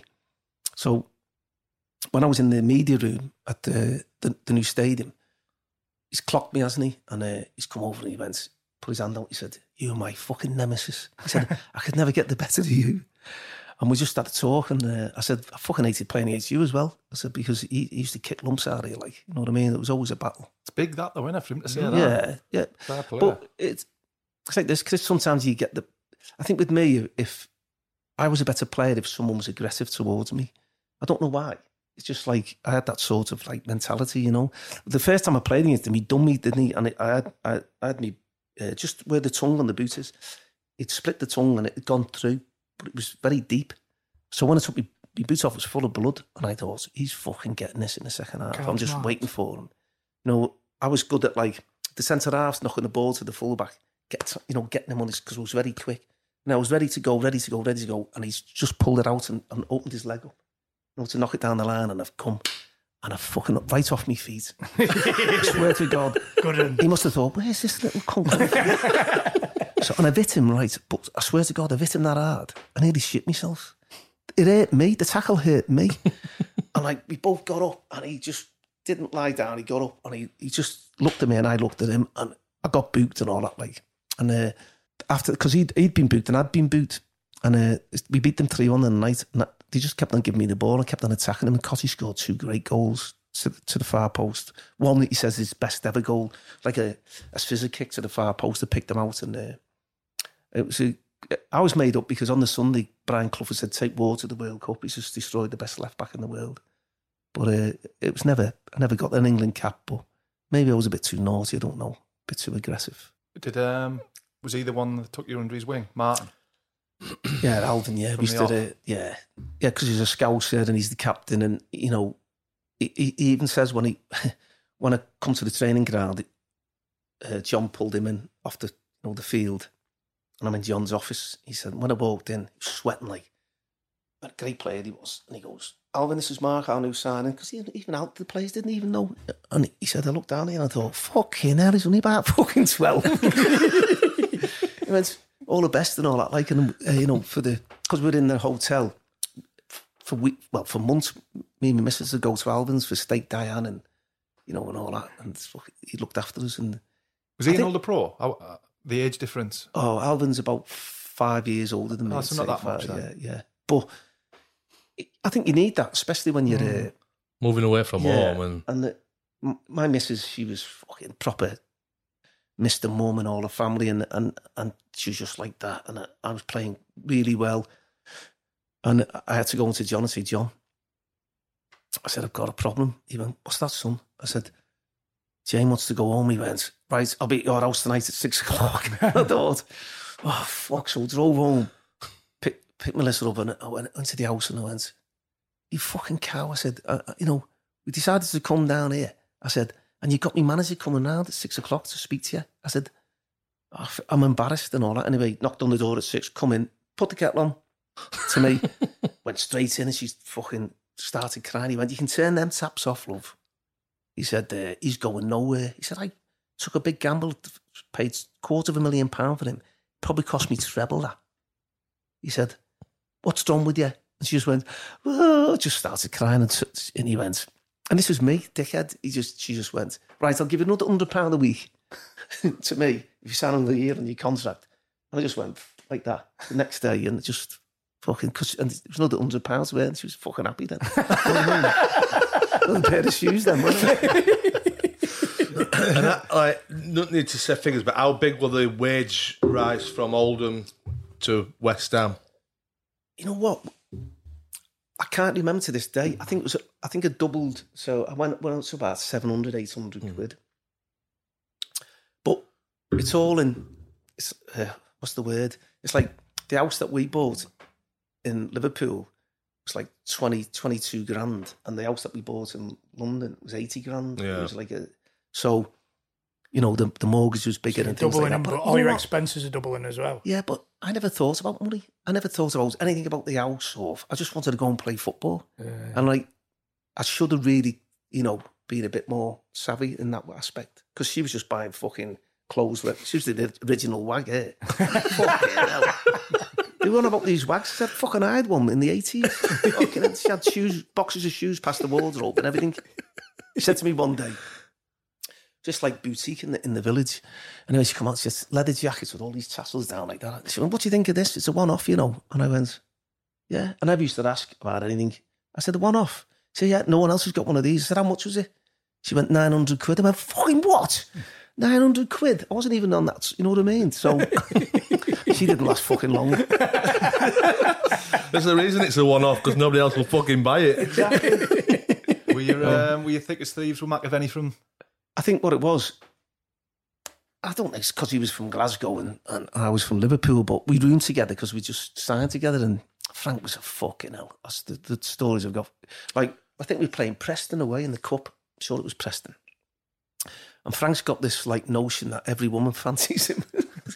I know, I know one of them. there's, one of them in our, there's one of them in our fucking organisation. but it's, it's like I had got a picture of him at St Mirren and he had the fucking gingerest reddest hair in the world. Like so, when he goes, "Wee man, put that away," because when he come down, he got his hair blonde, he got all his teeth sorted out. So anyway, we- we're still rooming together, and this is the God's honest truth. So you know the the team's all on the Friday, they're all eating together, and you know the girl that's serving, she's always like the, the, the name tag, and he, he go. I just wanted to get to bed and get my head down. He said, Wee man, just hang on, let all lads fuck off to bed. He said, I pulled her. Here. I went, fuck off. Frank, she's not interested. I've, been, I've heard what she said. A fella's picking, picking her up from the hotel. I said, she doesn't want to know. He went, well, you can only try, can't you, wee man? I went, fuck off. Come on, let's go to bed. So we go to bed. It's had a three course meal and he's ringing down for sandwiches, hoping that she comes up. So give her a fucking. I'm going, ah, fuck off. So I went, and we used to, when we played away, it wasn't a sleeping tablet, but the physio would give us like a relaxing, you know, to fucking. I used to struggle sometimes to sleep. Anyway, I fucking took that, fucking turned over, left him. Now in the morning, my my uh, pre-match thing was to get up, have a brekkie, go back to bed, and not have a pre-match then. You know what I mean? So the lads would have the pre-match meal, wouldn't he? So anyway, I'm facing the wall and I turn over and I look across like that. Next minute, I see fucking. I'm trying to fucking looking at and I seen two heads. It was the girl that was serving the fucking dinners, right? But Frank was at the back of it and she, uh, she was at the front. So as I looked down, I could see a pair of tits in her fanny. Like, she was like that. So I thought, fucking hell, what's going on here? So I went, Frank. And he just put his body up over her like that and went, we must. And she pulled all the covers over it. This is a God's honest truth like that. I went, Frank, you better fucking get shut of here. Because if Mick McGiven comes round, she's found an ear, we're fucked. So I got up, put my fucking gear on. I said, I'm going down for me breakfast. I said, get rid of her. He went, I'm having me breakfast in bed. and I swear to God, he scored two that day. I'm having me breakfast in bed.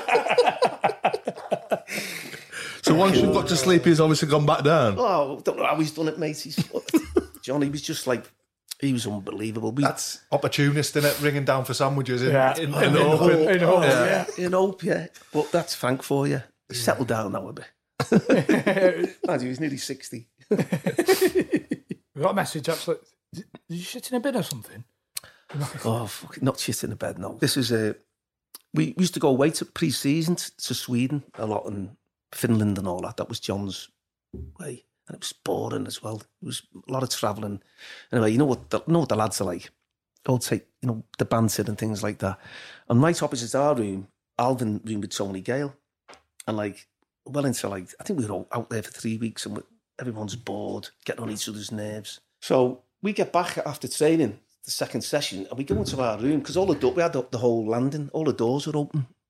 Oh, you're in Sweden, that's going to happen. It's not as if it's in fucking Liverpool, is it? So we get the and they've, they've well, we thought someone's trashed our room, you know, toothpaste everywhere, shaving foam, not like fucking big kids, toilet roll everywhere and all that. And I knew it was Gailey and Alvin. So I went, it took us fucking ages to, you know, get it all. So I went, listen, I'll get them back tomorrow. And uh, Frank said, what are you going to do, wee man? I said, you just hang on in the morning. I said, I'll think of something.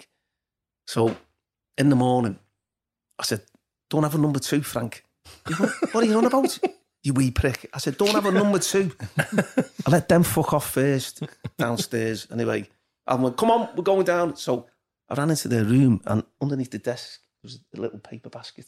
So I went, so put loads of toilet roll in the bottom of the basket and just got over it. He said, what are you doing? I said, I'm having a shit in here. He went, yeah, yeah horrible little. So I went, and you are as well.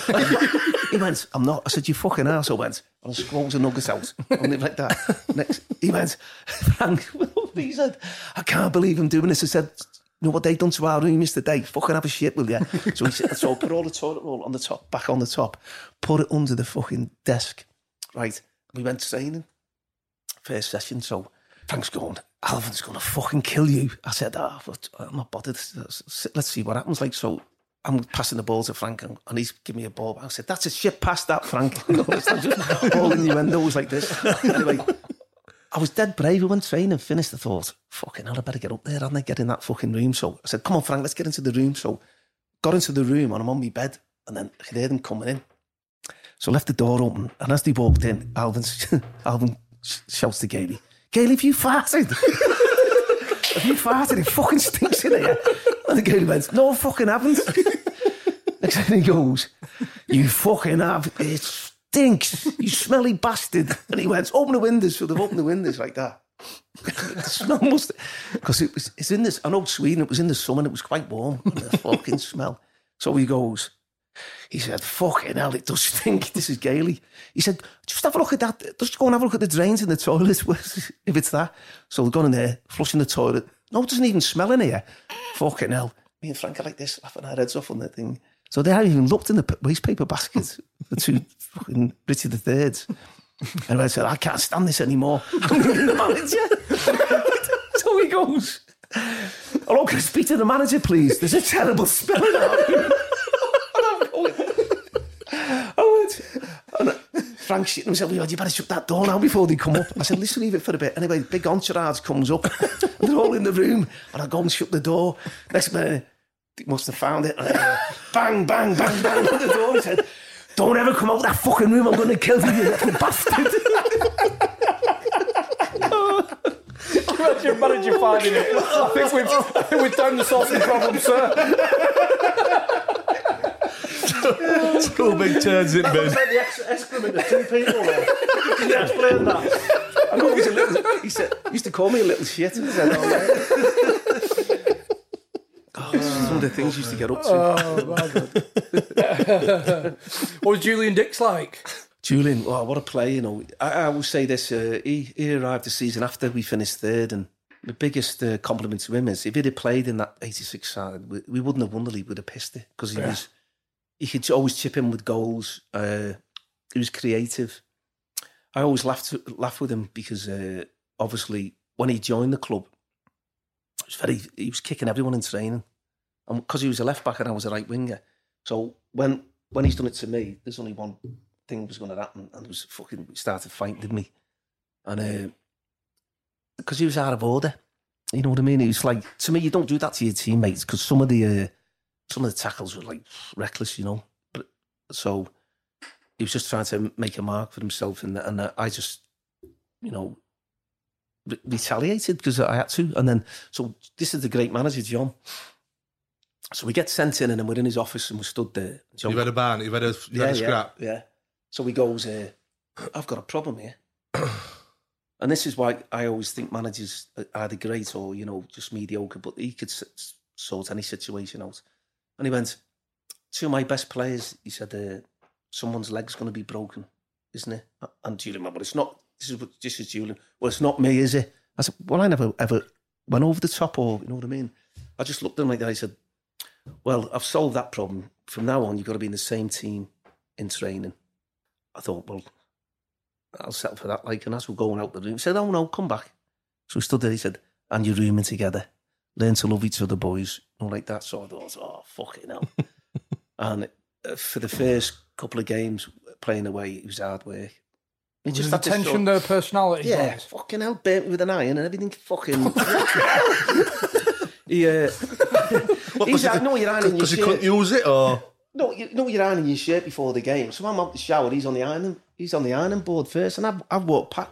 As I've walked past him like that, I've got the towel like that. He's just gone before the game. Fucking nearly stuck to my ass.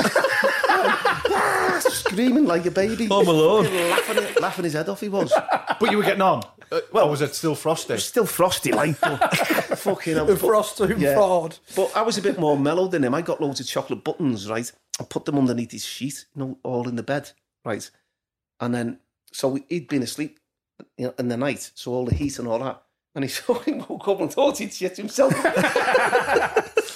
Uh, but yeah, Julian, we, we learned to, uh, you know, still see him now and learn to love each other in, in, that, in that aspect. So but did just, yeah, yeah, we got on, yeah.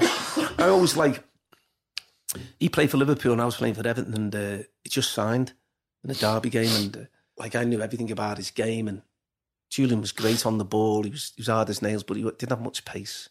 And uh, I always knew, uh, you know, on me day I'd absolutely destroy him. So I was in the tunnel and the Merseyside derby is like, it's my game, isn't it? And I went up to him and I was just like ruthless. I went, I'm going to fucking destroy you today.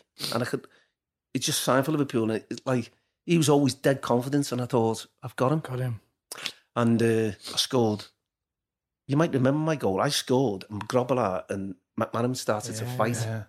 Everyone remembers the fight and not the goal. But so, but Julian was marking me that day, and I remember he hit a shot from 30 yards and never done a great save. It was like the top corner, but we absolutely Cottee scored the second, and we we, we mullered them like. But I always say, I always say to Julian, listen, I'd love to play against you every week. So he does his head in. great player though. So what? Look, five years at West Ham. Obviously, there was a relegation in there as well. There was, yeah. Uh, the first time I got an agent was that that was the very first Dennis Roach, and uh, he was at Glenn Hoddle's agent, and there was, and I wanted to, to leave because I told him that, uh, and he wanted to keep me, and I was out the team, and he asked me to go up to Villa. I said, if I get up there, I said, you got to promise me that you put me on the on the transfer list. And he, he said it, and uh, got up there, and he just got me outside and talked to me like a piece of shit and didn't even put me on the bench. And uh, I went to the PFA. So have you had heated, heated arguments? Yeah, all the time. Yeah, all the players did. No, he was just he, he couldn't. When you're that sort of person, and there's so many players that didn't want him there. You know what I mean? So he didn't have a leg to stand on, but and he wasn't getting the results either. But uh, Mick McGuire, who had played with at Oldham, remember Mick McGuire? He was doesn't play. He doesn't work for the PFA anymore, but I was quite close to him, so I told him, and he, and he got a meeting up in uh, up in London, Lancaster Gate. I was put on the transfer list, but it, it, I had to go through loads of loopholes to, for it to happen. And then what happened was um, John Toshack, uh, the great manager at, at Real Sociedad, he wanted to sign me, and uh, never thought about playing abroad, to be honest. You know, and uh, you know, it was all it was over Christmas time, and they have a bit of a break. I'm thinking I'm go, you know, I'm going. Next minute, I get a phone call, eleven o'clock at night, and it was Peter Reid, and he said, "I've got someone to talk to," you. and he said, uh, he passed the phone, and it was, uh, he said, I always remember it, and hello, Mark. I said, yeah, speaking. He went, Howard Kendall. He said, don't go to Spain, son. It's shit. he said, I've just come back. Howard, Howard had been managing Atletico Bilbao, hasn't he? He'd left Everton to go there. Don't And, uh, shit. Yeah, well, that that was Howard, and uh, I thought, and like uh, Howard was one of my dad's heroes, and you know all for what he won at Everton in the eighties, and I thought he just took over City, and City were nine points adrift at the bottom. He said, "Listen, son, I need a team full of scousers to keep these up. That's what he said. He said they're dead and buried. He said they've got some good young lads. He said, but I can't gamble. He said, and Reid, he said, you're the best right-sided player. He said, so come and speak to me tomorrow. So I went up with me missus, and uh, it was the day after Boxing Day. And it, it, so the club main road's big place, wasn't it? It was shut, and uh, get into the boardroom, and Emery would be making sarnies. And this was Howard. This was straight away. He goes, "What would you like to drink, love?" To Jane, and she went, "I'll have a Cointreau, lime, and soda." He said, "Make them, t- make that two really. Side on them." that was Howard. You know what I mean? So we sat there, sat there for two hours, and I thought, I just want to, I just want to play for this man because I knew how good he was, and uh, and you know what? What a job he did. I've been to City. They've invited me back, and I, I get up and I say, "Listen, you owe, you owe a lot to Kendall." I said because not many managers would have took over even at Christmas nine points adrift and, and kept them up. Yeah. He was brilliant. He's- As a coach, he was fantastic. Did Quinny uh, like a pint back then? Niall Quinn. Oh, Niall, what, a player! You know, I, remember Liam Brady saying to me, Liam lived in, I lived in Loughton and Liam lived in Chigwell, and our daughters went to school together. So we'd go, I'd go round this for the pasta and fucking nice glass of Italian wine, and really respected him. What a player! Um, but oh, I forgot the question. Sorry. fucking strong beer. That's all. What is it? Fucking sixteen percent. Adam, stick it up here, lad. You better fucking edit that bit. Talking pizza, fine red wine. I forgot the fucking question. I'm starving. oh God. About Quinny. Oh, Niall, yeah. I ended up rooming with Quinny. Fucking hell. But I would. Uh, why did it? Oh, yeah, it was Liam. Liam played him at Arsenal. So Liam used to say to me, "Why doesn't John buy fucking Quinny? Because he gets in the team, does really well, and then he's not even in the squad because Arsenal had a big squad." I used to think, "Big now, Quinn, a big, you know, fucking, just a big target man." And Howard signed him for nine hundred grand. So all our this is how good Howard was. All our training evolved around the big fella. So it was all like little touches and thing, getting his touch and and like I've never seen a player improve so much in six months than Niall Quinn. He was unbel- He wasn't the player that he was, and then six months later he was unbelievable. And uh, he speaks speaks highly of Howard, but it's like as a wide man, you know, he put the ball in the box. Fucking hell, Phenomenal, wasn't he he? was unbelievable. He makes you look better, doesn't he? He's scoring from your you, just, crosses. you don't have to pick him out. You just put it into the area. And I remember, uh, this is a funny story, but Reidy takes over from Howard. Howard goes back to Everton, and I'm absolutely devastated. And you know, we work on set pieces, and I was on the penalties at the time, and like that, um, I brought himself on for me in a game. He was he was a sub, and like I was unhappy, and I wouldn't shake his hand. It was a famous game because Niall Quinn had scored against Derby, right? And then in the second half, saved the penalty because he had to go in goal. Tony Coton got sent off. So he scored and saved the penalty in the game. And I used to take five penalties after training against Quinny because he was a good athlete and he's so big. He went the right way. He'd say, you know, he had a great chance of saving it. So if I scored five, he owed me a tenner. He had to save one. And I always remember Dean Saunders got the ball, one on up, and I went, Go on, you Welsh bastard, fucking missing, screaming at him and all that. And I said, Go on, Quinny, go the right way, lad, he'll save it. And he's buried it in the bottom corner, he's tipped it around the post. So we're down to 10 men, and I'm really shouting, just hold, just hold the midfield. And I tried to nick a ball. And he went through, nearly scored, and he's going, jumping up and down. He went, you little cunt, I'll fucking kill you, and all that. I went, fuck off. like that, he next minute, my number's up. So, and I'm having a great game, so he puts his hand out. And I'll just fucking go right past him. You know the fucking bucket with the water in and the sponge? I go up to him and go, fuck off. And I kicked it that hard, right? The bucket come up my leg. my foot's gone right through the bucket. So I've got a right cob on. I couldn't figure it yeah. It was the funniest thing. Well, it wasn't at the time. I was raging. So I couldn't get the... I just had to walk up here with the bucket on. So I get into the tunnel area and I fucking the steward's like that. I said, "Get that off me foot, will you?" Pull the bucket off me foot.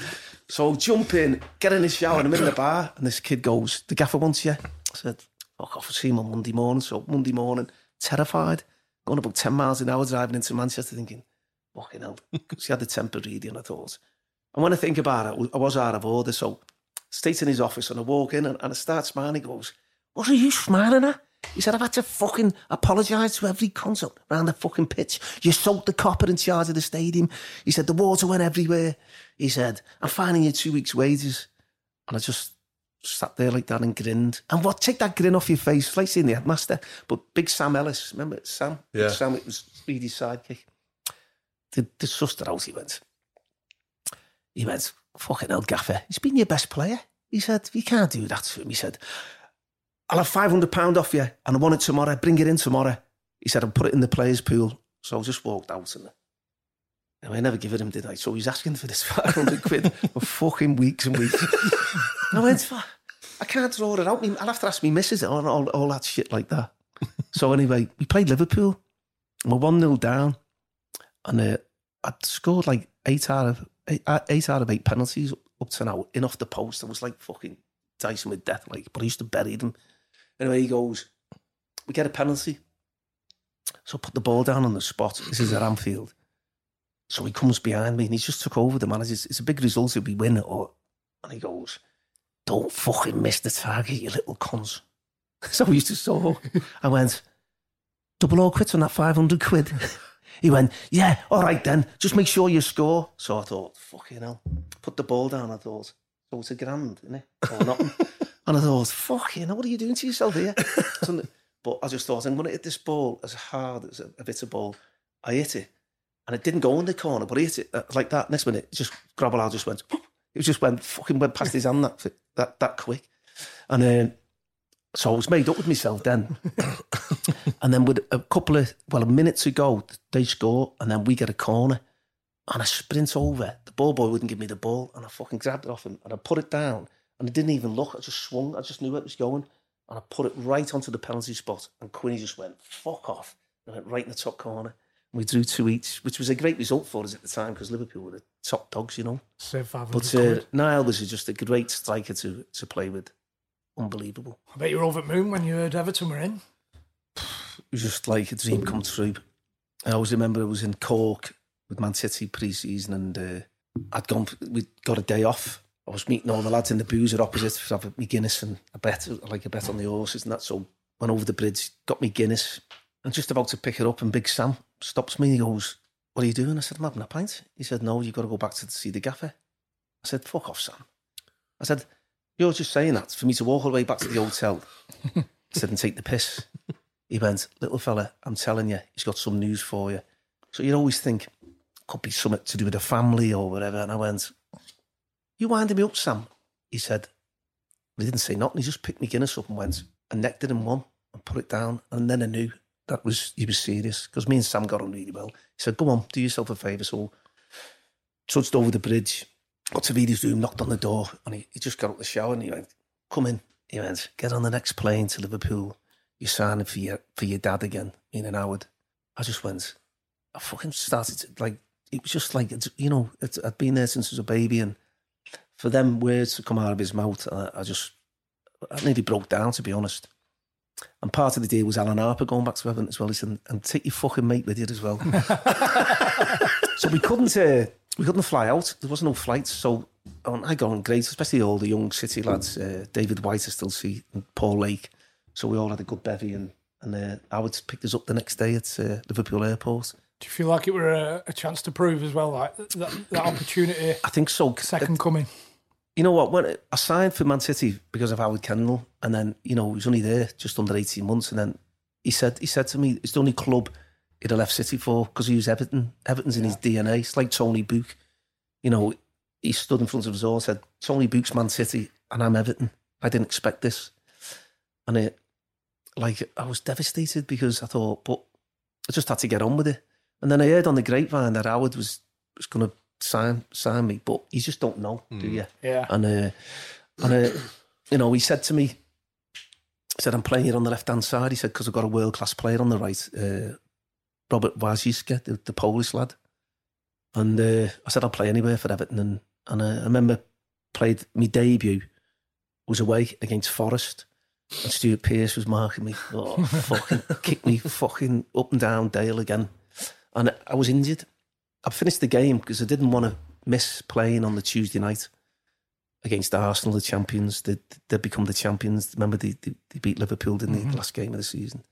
I thought if I go in for treatment, I'm going to jeopardise my, spot, and uh, I was putting ice on my leg and all that. Like, and I thought, am I being stupid? You know what I mean? What I could make my own debut, what I've been waiting for, and like this could hinder me, and I could play bad. And I thought I just took the chance, and I was playing the left side, and I always remember like we've got that Z Cars music, Everton, and it, it's like not the greatest anthem, but when you're an Evertonian, it was like I was in the tunnel, and uh, I remember thinking to myself, like Howard said to me, "You're playing against Lee Dixon.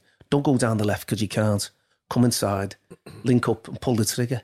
I just thought, I said, you, you know, you waited this for this opportunity since you was a you know kid. And I didn't think about they let you go and all that. Like I just wanted to play as well as I could, and I knew we were up against it because they they were a great side. And I come inside after about twenty minutes, linked up one two with Beardsley, and, and hit it first time. And he went right to the top corner, beat Seaman twenty five yards. It was just like, just you know, Did not get any better than that. no, it's the greatest game of football I've ever played. And like, as I was coming out, every hair on my body stood up. It's just like the adrenaline was just like pumping. It was unbelievable. And it was just- Emotional, of course. oh, yeah. And my dad had died, Chris, about a year before. So we'd seen me play for West Ham and City. And he was a massive Evertonian. And, and I always say that night he was there for me in spirit because I scored one in the second half as well, a free kick. That was a little bit lucky, just skewiffed underneath the wall. And, uh, you know, I think he was there to blowing them goals in for me. But, uh, you know, I'll never forget that game of football because it was, to me, it was just, uh, it was unreal. I, you know, I've scored against Liverpool in the derby and got man of the match at Wembley, but nothing could beat that ever.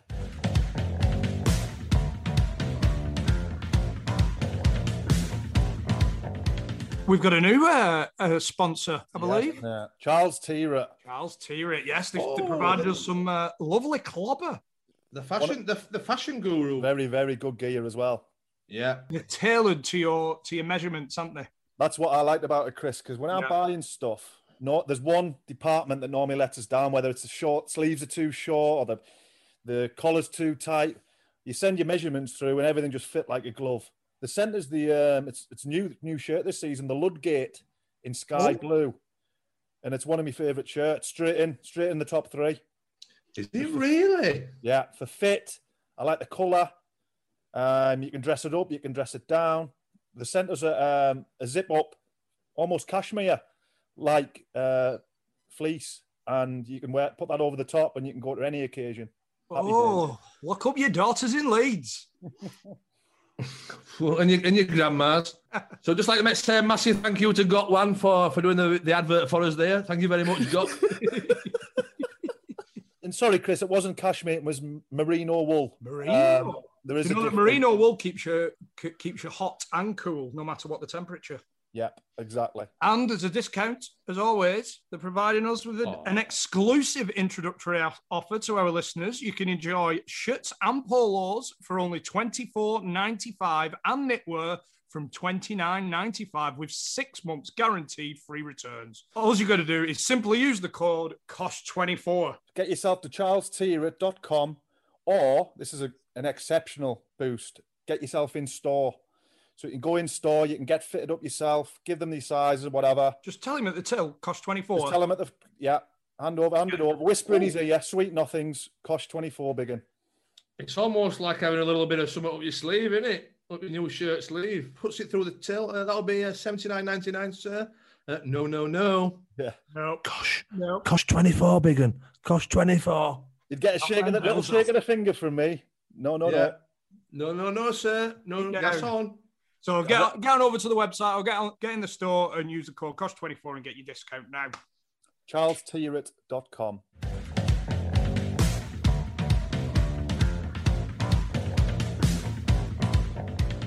Uh, there's some with the, Neville Southall, like five sides.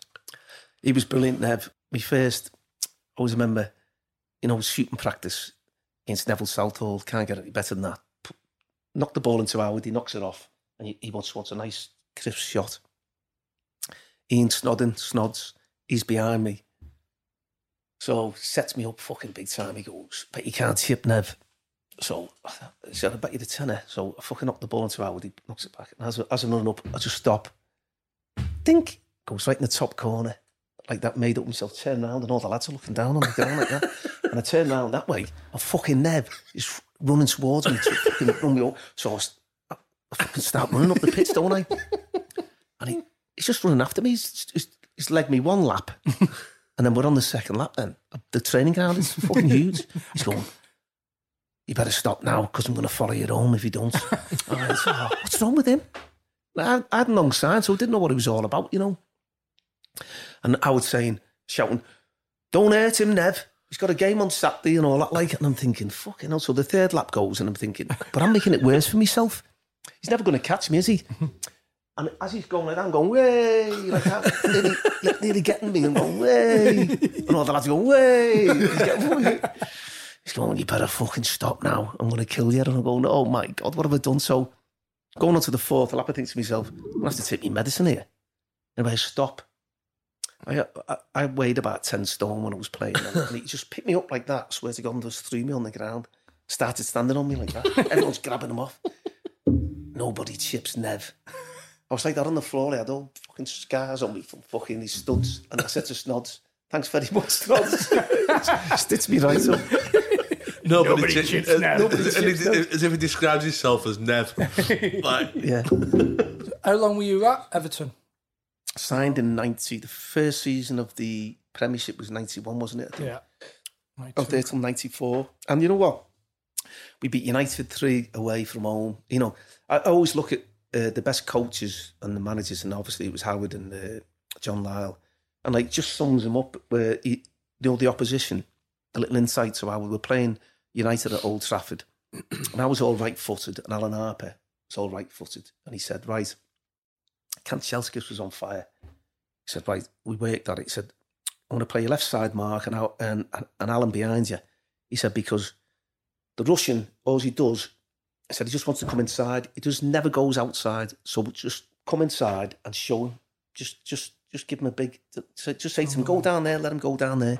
He said, and when you can, you bite. And then, I'll, and if he does come inside, we're tackling on our good foot then, aren't we? On our, because we're all strong on the right. The game starts and like, I just come across his body and it, like, you know, dead obvious. And he starts running and he never used to cross the ball, Kanchelskis. So he'd go and he'd come back on himself. And then I was nicking the ball and we were away then. And he got took off after 20 minutes and we beat them 3 0. And I always say, you know, things like that makes a difference. When, Yeah, you little know, your gaffer. Little things. they refer to him as the Russian as well. Yeah. Alvin Drago. the Russian. So when, when it came to leaving it, was it? Did you want to go? Did it? Was it time? Well, you know, you make decisions in your life, and I thought Mike Walker took over, and the only thing we had in, in common was our initials, you know. Uh, and like the great managers before him, you know, everyone knows where the gaffer parks his car. And Bellefield's, know, I don't know if you've ever been there, it was a beautiful train. It was the first training complex built in the 60s, beautiful. Used to have a little strip of uh, grass that was only used in March called Wembley, so it was left there. And it was the pictures were immaculate. Um, I don't know, just that you think, you know, sometimes like I, I look back and how lucky I was, you know what I mean? Play, playing there, especially at Bellefield, it was just a fantastic training ground. What is did you? What did you? What was the question? this is from beer. This I could see that one coming. I could see you going. I forgot what we're talking about. Here. from beer. This. So when it came, came to leaving, was Well, I had no option because obviously Mike Walker. That's why I fucking forgot everything. Uh, yeah, he he he he come on this successive Norwich winning the game against Bayern Munich, and the job was too big for him. You know what I mean? And the, the day he was putting MW on the car park, well, he wasn't. It was the ground staff. And like Howard had parked his car there. Uh, Harry Catterick had won championships. You know all the great managers. So, and I thought he had an ego, you see, and it was always Yeah. too. The, the club was too big for him. He was never there. He was always there at the end of training. Never used to come and watch the training. So, to me, it was a manager that I couldn't relate to. And uh, so I pulled a card in this day and I seen MW and I thought, fuck that, that's for me, innit? It's my, my initials, yeah. All are going, you won't leave it there. I went, I fucking will. I said, I'll, I said, by the time I- I finished training, he he'll be just coming in so we can share this, you know, share this car, car space. So anyway, he comes in early, he must be looking for his MW on the floor. Anyway, I get summoned off the training ground. So I'm up in his office and, he, and he sat opposite he goes, You've got a terrible attitude, you son. I said, You're a terrible fucking manager. he said, Move your car. I said, You haven't got any sense of humour. And uh, that was it then. I'd scored in the derby against Liverpool the previous season and uh, he never put me in the squad to play against Liverpool. So I just knew me, me, me time was up there. But uh, I, I knew it wouldn't last long, but I just wanted to play football. Mm. How old were you at this point? I think I was about 31 then. Right. Yeah, so I ended up, uh, I still had a year left on my contract. And it was, I think it was 10 games to go in uh, Birmingham. Wanted me to go there on loan. They were, they were struggling at the bottom of the second division. Did you go as play, play coach? Did you? Yeah, I did. Yeah. Well, not, not I went on loan originally, and uh, I remember D- uh, David Sullivan ringing me up and he said, "Listen, we're we're, we're relegated." He said, "Just come and, and uh, enjoy the season to the end because they got to pay your wages." And I said, "Whatever, keep you up." He said, "Well, it's seventy five grand." He said, "But I- I know I won't be paying you that, Mark." I said, "Well, you never know." And uh, they hadn't won for three months, and we played Middlesbrough and took the piss. We beat them three 0 and out of the ten games, we won eight, drew one, and lost one. Missed staying up by one goal. Oh, So I'd, I'd done a, you know, I'd made a, a difference there, and he offered me the, the player coach's job, Sullivan. And I said, "What about Barry?" He said, "Never mind about Barry." he said, "I want you there." How, how did you get on with Barry Fry? Well, it was Barry was me. He went fucking hell, Ward. He just come down and show these cunts how to play football and all that. Like, because he remember, he remembered me from when he I was at Northwich. He was at Barnet as a manager, and like he remembered me from all them days. So anyway, he said, "No," I said, "No, if I'm coming, I'm coming as the coach." I said, "So," he said, "Oh, I've got a problem." I said, "Well, listen, that's the that's the deal." And he had to drop one of his coaches down, but they obviously got relegated then, and uh, had a squad of about fifty-eight players. He was fucking doing a deal every other week, wasn't he? Oh, it was like Piccadilly Circus. it was unbelievable, honestly. Just and I had to like deal with all that. But after six weeks, I was dead popular with the lads, you see, and he got a bit insecure. And he, Karren, Karren Brady comes to me and she says, "Mark, I've got a problem. So we're going to be a meet. There's going to be a meeting in a minute." He said, "And Barry's going to accuse her of trying to take his job." I went, "Oh fucking hell." So uh, I didn't have any time to, to, you know what I mean. Next minute, I walk into the room, and there's his physio, his chief scout, his two coaches, and him. She's behind the desk, and I'm there. And you know when you little scouser on his own, I'm thinking, "Fucking, what have I done here?" Wasn't trying to get his job. I think it was him just being a bit insecure. anyway, Karren went, "Who's gonna Who's gonna start this?" He jumped up. That cons. You're trying to take my fucking job. You fucking this, that, and the other. I went, sit down, dickhead. Fucking not trying to take your job at all. Anyway, he's screaming and shouting. Barry's one of them people who just likes to hear his voice, you know what I mean? So he sat down and she got everyone dead quiet and she went to uh, the physio. How many games have you played in the Premier League? He went, none. Went to Lil Fuccillo, the chief scout. How many games have you played in the Premier League? Went, none. David Howells, the coach. How many games have you played in the Premier League? None. Edwin Stein. How many games have you played in the Premier League? None. And as he went to go back to Barry, how many games? He went, that's not the fucking point. Just fucking kicked, out, kicked off again. Just like kicked the waste paper basket and everything. And she went, Barry, that is the point. He's been there where you haven't been. So, you know, at the end of the day, that's where we want to go. Uh, so you just all have to get on. And to be honest, I played in nearly every game and went to Wembley and we won that in the auto windscreens thing. And so it was a su- successful season, but I knew my, my, my time was up really. After you left Birmingham, did you you, went to a few clubs? Did you Huddersfield, Wigan? I had a little Dundee? spell at Huddersfield and then I went to Wigan, broke my hand at Wigan. You take a cast off at Dundee or something? No, what I'd done, I, the outside bone on, on, on my hand uh, was having a bit of a fucking. I always pick on the biggest ones, don't I? A fella called Jon Gittens, big centre half, and he fucking done me. But as he done, as he as he got up, he stood on me. I split that bone, so I had, I had an operation, and then uh, the, the club said, "Listen, we're not, a, you know, we're after a young squad." So it was more or less saying, like, you know, you're desperate to still play, aren't you? And just out the blue, Dundee rang me up and said, "Do you want to play? It's two grand." and all that. Like so, I went, "Oh." and I had wires put there. So what I'd done, I cut the wires off and just bandaged it up and drove up there. We had a left back years ago at uh, West Ham called Tommy McQueen, and I didn't even know any of the players. So when I when I got there, he went, "Wee man." So I went to shake hands with him, and obviously when he shook that, he's fucking he shook my hand that hard. The, the wires have gone further into my hand. But he, he screamed, he went, oh, what the fuck's that? I said, don't say nothing, I've got wires in my hand. Said, fucking hell. He went, you're fucking mad. Anyway, I trained, and uh, that night in the hotel, my fucking arm, oh, I was fucking raging red hot. And I, I played in the game, and I was, I played the whole game, and I was just like, I thought, fucking hell, my arm's going to drop off. But I got paid the dough, and then I remember driving home, and all this, red, it was like so red, and it was just past my elbow. I thought, so I halfway was driving out, out my arm out the window to cool it down. Got back to Liverpool, and just shows you if I hadn't gone to the hospital, it had gone. Oh, I had uh, septic, uh, blood poisoning, didn't I? Because of, of all that. Oh, I was in hospital for ten days and I lost my arm. And then I think at that stage, you think, how desperate can you be? You know what I mean? To play a game of football. Yeah, yeah. I was lucky, really, Re- really lucky. If it had gone through and my arm into my organs, I'd have been finished. What are you doing now then, mate? You you down south? Now, yeah, obviously working for Capital. Um, Phil, my boss, met Phil at a couple of events years ago, and uh, he always said if he was moving back down here, he'd give me an opportunity. And I've been here like what, 18 months now. So, and before the COVID, I was doing really well with all my events, you know, hosting events before West Ham games, West Ham Way pre match events, and still doing after dinner stuff. So, I'm lucky enough to have played in, you know, a lot of the top clubs in the country, whether it's Manchester, Liverpool, London, or Birmingham. And so, if there's anyone out there who wants a, an after dinner speaker, you know, I'm You want to speak to? Yeah. Mm. So your events were you putting on with other other West Ham players and other, other players in some- general? yeah, the lads look after each other, and like I get an ex player with me, uh, you know, before the before the games, you know, from every background. You know what I mean? It's like it's recent players to like players who played in the seventies and eighties, and it's a great response because the fans come to listen to the stories. Uh, and on the other hand, you know, we I'm with Alvin in a couple of weeks' time up in the city uh, for the dinner that was supposed to have happened at Christmas.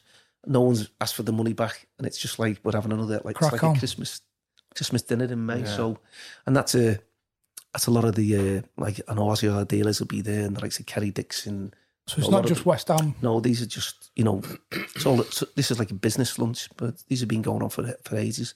But the West Ham crowd, I've got some coming up in Dartford and and Rayleigh and all all through Essex because it's a big West Ham area.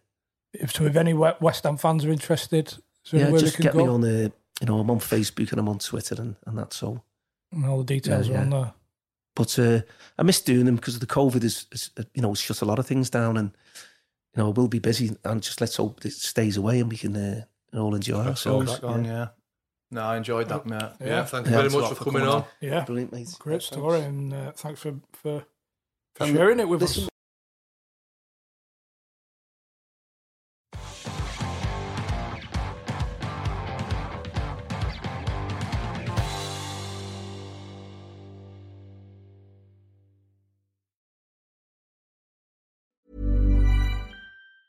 Mom deserves the best, and there's no better place to shop for Mother's Day than Whole Foods Market. They're your destination for unbeatable savings, from premium gifts to show-stopping flowers and irresistible desserts. Start by saving 33% with Prime on all body care and candles. Then get a 15-stem bunch of tulips for just $9.99 each with Prime. Round out Mom's menu with festive rosé, irresistible berry chantilly cake, and more special treats. Come celebrate Mother's Day at Whole Foods Market. Hey, it's Danny Pellegrino from Everything Iconic. Ready to upgrade your style game without blowing your budget? Check out Quince. They've got all the good stuff shirts and polos, activewear, and fine leather goods, all at 50 to 80% less than other high end brands. And the best part? They're all about safe, ethical, and responsible manufacturing. Get that luxury vibe without the luxury price tag. Hit up quince.com slash upgrade for free shipping and 365 day returns on your next order. That's quince.com slash upgrade. Hi, I'm Daniel, founder of Pretty Litter. Did you know cats tend to hide symptoms of sickness and pain? I learned this the hard way after losing my cat, Gingy. So I created Pretty Litter, a health monitoring litter that helps detect early signs of illness by changing colors, saving you money and potentially your cat's life. Pretty Litter is veterinarian developed, and it's the easiest way to keep tabs on your fur baby's health right at home. Go to prettylitter.com and use code ACAST for 20% off your first order and a free cat toy. Terms and conditions apply. See site for details.